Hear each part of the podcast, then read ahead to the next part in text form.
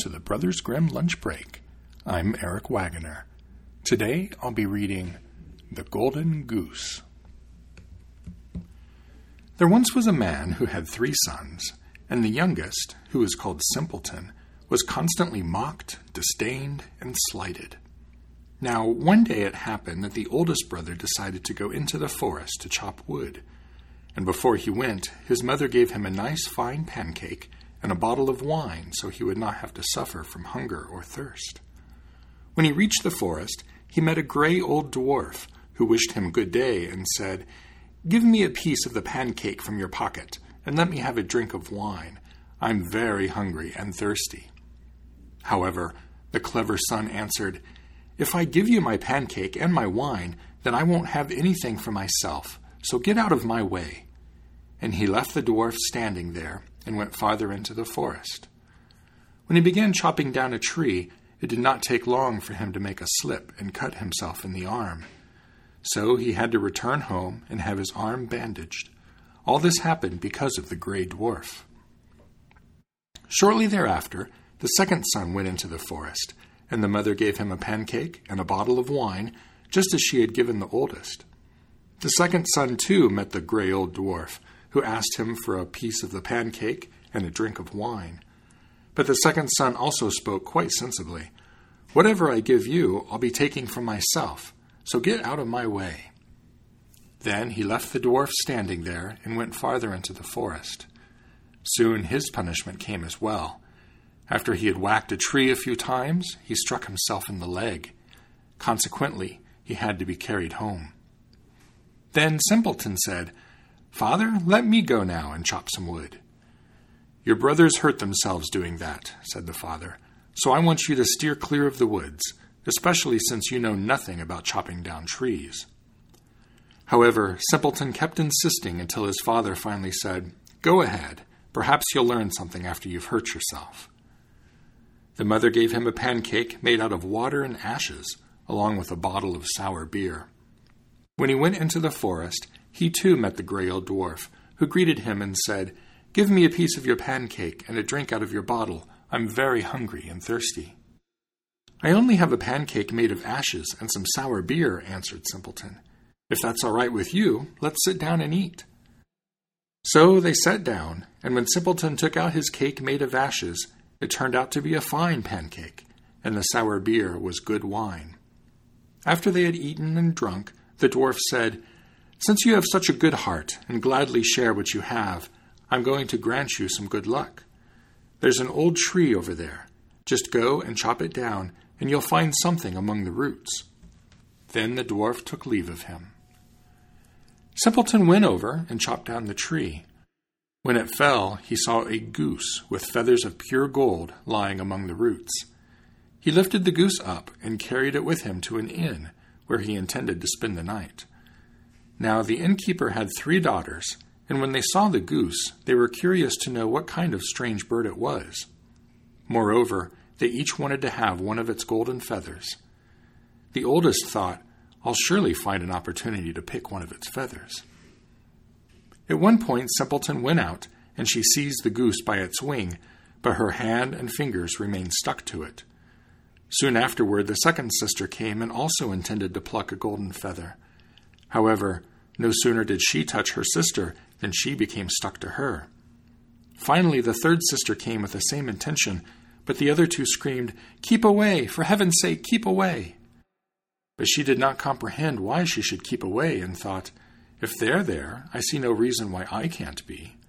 So she ran over, and when she touched her sister, she became stuck to her, and all three had to spend the night with the goose.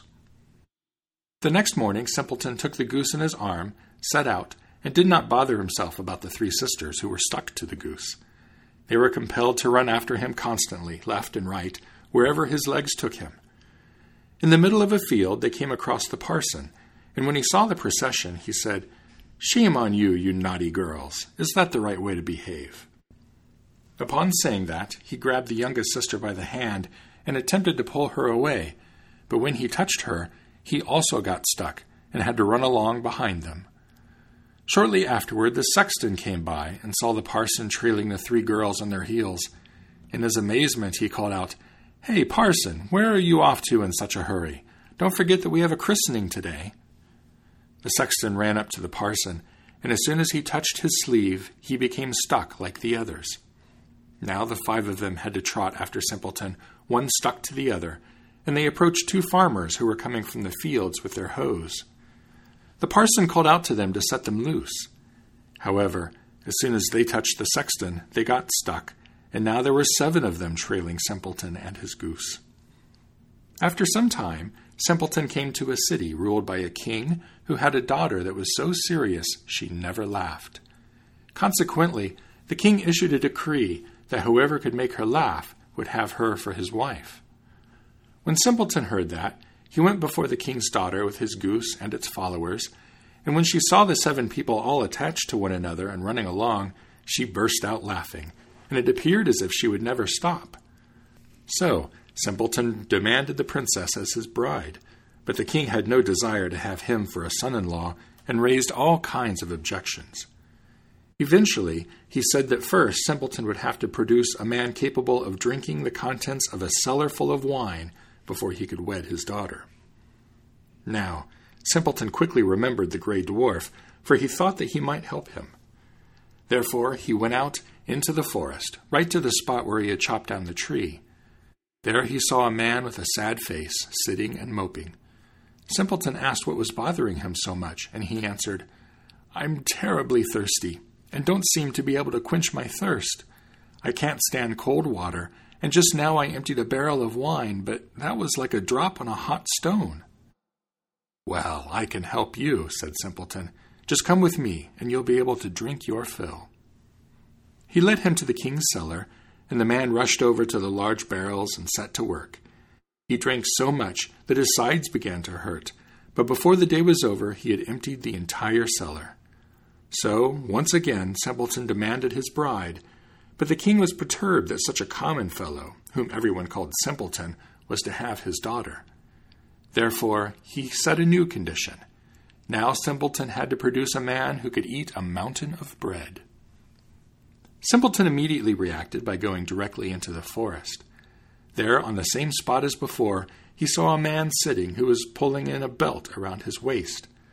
The man made an awful face and said, I've eaten an ovenful of coarse bread, but what good is that when I'm as hungry as a lion? My stomach's still empty, and I have to pull in my belt if I don't want to die of hunger. Simpleton was glad to hear that and said, Get up and come with me. You shall eat your fill. He led him to the king's courtyard, where the king had gathered all the flour of the entire kingdom and had it baked into a tremendous mountain. However, the man from the forest stepped up to it, began eating, and consumed the whole mountain in one day. Now, for the third time, Simpleton claimed his bride, but the king found another way out and demanded a ship that could sail on land and water. As soon as you come sailing back in it, he said, you shall have my daughter for your wife. The simpleton went straight into the forest and encountered the gray old dwarf to whom he had given his cake. I've drunk and eaten for you, said the dwarf. Now I'll also give you the ship. I'm doing all this because you treated me so kindly. Then he gave him the ship, and when the king saw it, he could no longer prevent him from marrying his daughter. The wedding was celebrated, and after the king's death, Simpleton inherited the kingdom and lived happily ever after with his wife. The end. The Brothers Grimm Lunch Break is released under a Creative Commons Attribution Non Commercial No Derivatives license.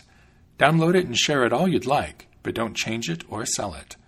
The translations used are copyright Jack Zipes and are used with permission. His collected translations, The Complete Fairy Tales of the Brothers Grimm, is available on the media of your choice from Bantam Books. The music is Mount Timbrel by Jamie Janover off his All Strings Considered album, available on Magnatune.com. If you'd like to listen to any of the other tales, you can find them on our website, www.grimlunch.org, where you can also leave comments, or subscribe through iTunes. And if you're in iTunes, would you mind leaving a review or clicking on stars to give this podcast a rating? It helps other people find the podcast, and I'd really appreciate it. Thank you for listening.